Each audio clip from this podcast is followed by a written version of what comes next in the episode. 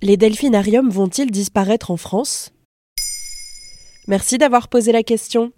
C'est le sujet d'un documentaire qui a été diffusé le samedi 10 décembre 2022 sur la chaîne Ushuaia TV, Les delphinariums en France. D'après une loi votée en novembre 2021, les spectacles de dauphins dans des parcs aquatiques devraient être interdits en France d'ici janvier 2026. Le texte prévoit aussi l'interdiction de la reproduction de ces cétacés en captivité. Et pourquoi? La captivité est de plus en plus sous le feu des critiques. Les conditions de captivité sont critiquées par les associations de défense des animaux. C'est le cas du groupe Cétacés, qui milite pour la défense des dauphins et des orques. C'est ce qu'explique la présidente de l'association Christine Grandjean au micro de nos confrères de Radio France. Les animaux en captivité vivent dans des bassins très petits et très étroits alors qu'ils sont habitués à migrer entre de grands espaces. Ils doivent cohabiter avec des espèces qu'ils n'ont pas choisies.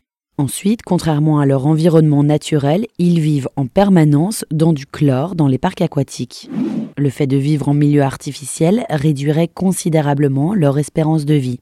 Ils sont déshydratés et risquent de mourir de maladies rénales. Ensuite, ils sont isolés du groupe. Pourtant, les cétacés en ont besoin pour vivre. Les conditions de captivité rendent les animaux violents et les incidents avec les dresseurs se multiplient. Mais cela concerne combien d'animaux? Dans le monde, 4000 orques et dauphins sont détenus en captivité dans des parcs. En France, il y a à ce jour deux delphinariums qui tournent à plein régime. 21 dauphins et 4 orques y sont retenus. On compte un parc près de Nantes, Port-Saint-Père, et un près d'Antibes, Marineland. Et selon nos confrères de Radio France, les delphinariums se multiplient en Inde, en Chine et dans les Émirats arabes unis. Mais que faire alors? Par chance, si l'on peut dire, la crise sanitaire a accéléré la fermeture de certains parcs, car les delphinariums représentent des budgets trop importants pour ces lieux touristiques appauvris par le Covid.